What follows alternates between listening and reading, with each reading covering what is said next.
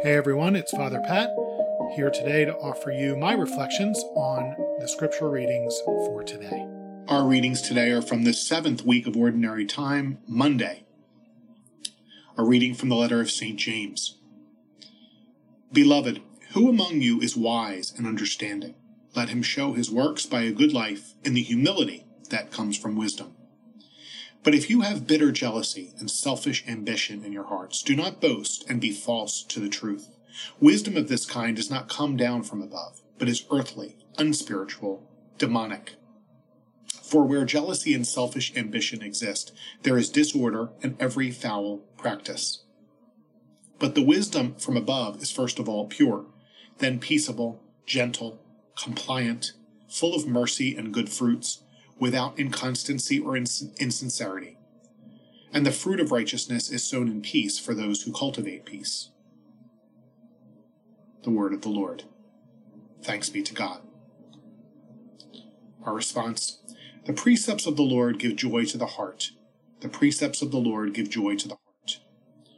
The law of the Lord is perfect, refreshing the soul. The decree of the Lord is trustworthy, giving wisdom to the simple.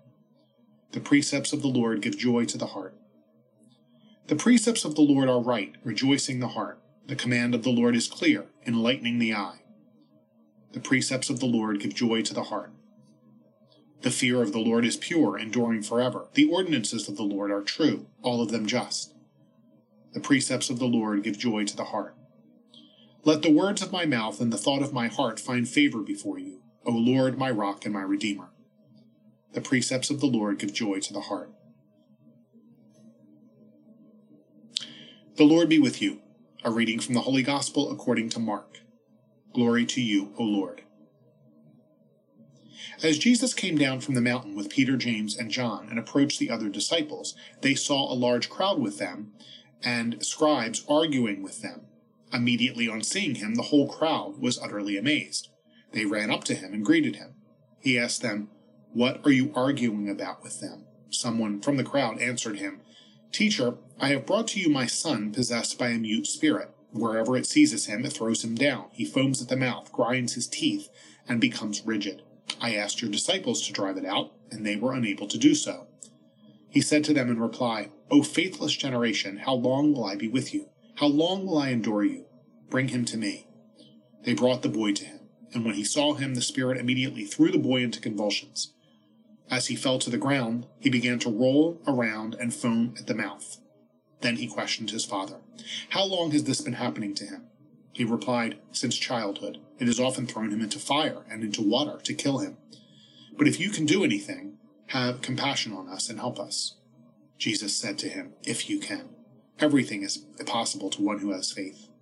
Then the boy's father cried out, I do believe. Help my unbelief. Jesus, on seeing a crowd rapidly gathering, rebuked the unclean spirit and said to it, Mute and deaf spirit, I command you, come out of him and never enter him again. Shouting and throwing the boy into convulsions, it came out. He became like a corpse, which caused many to say, He is dead. But Jesus took him by the hand, raised him, and he stood up. When he entered the house, his disciples asked him in private, Why could we not drive the spirit out? He said to them, This kind can only come out through prayer the Gospel of the Lord. Praise to you, Lord Jesus Christ.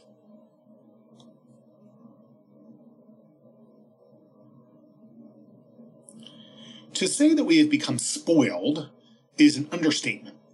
Need to buy something? You go to Amazon and you can get it the same day. Want to watch your favorite movie? No need to look at the TV listings anymore, just use on demand. Too much traffic? Jump in the express lane it's given highway robbery a whole new name. Hungry, but don't feel like cooking or getting out of your jammies? Dial up DoorDash. If we want it, we order it, and it shows up. We don't even have to leave our house. And we expect prayer to work the same way, don't we? In today's gospel, Jesus' disciples had put in an order. There was a boy possessed by an evil spirit, and they tried to cast it out. There must have been something wrong with the Wi Fi connection between Israel and heaven that day, because obviously it didn't work. Jesus seems to imply that the problem is a lack of faith, even calling them or someone a, a faithless generation. Yet, the boy's father loudly proclaims his faith, doesn't he? And, and, presumably, at least, the disciples have faith that they wouldn't They wouldn't be following Jesus in the first place. So what's wrong? What's what's missing here? I think St. James gives us a clue in the first reading when he says, Who among you is wise and understanding? Let him show his works by a good life in the humility that comes from wisdom. He later talks about other characteristics of true wisdom, but the first he mentions is humility. A wise, a truly wise person is a humble person. It goes without saying that a truly wise person also has faith in God, but a person with authentic faith is also humble. Humble people don't put in orders. They ask, hoping for a yes, but understanding it may be a no. When questioned, Jesus says that the disciples failed to cast out the demon because of a lack of prayer. Authentic prayer, which comes from faith, is humble. It doesn't put demands on God, but humbly asks for his undeserved love and mercy. And it trusts that his answer, whatever it may be, is the best answer of all. I do believe, Lord. Help my unbelief. Have a blessed day.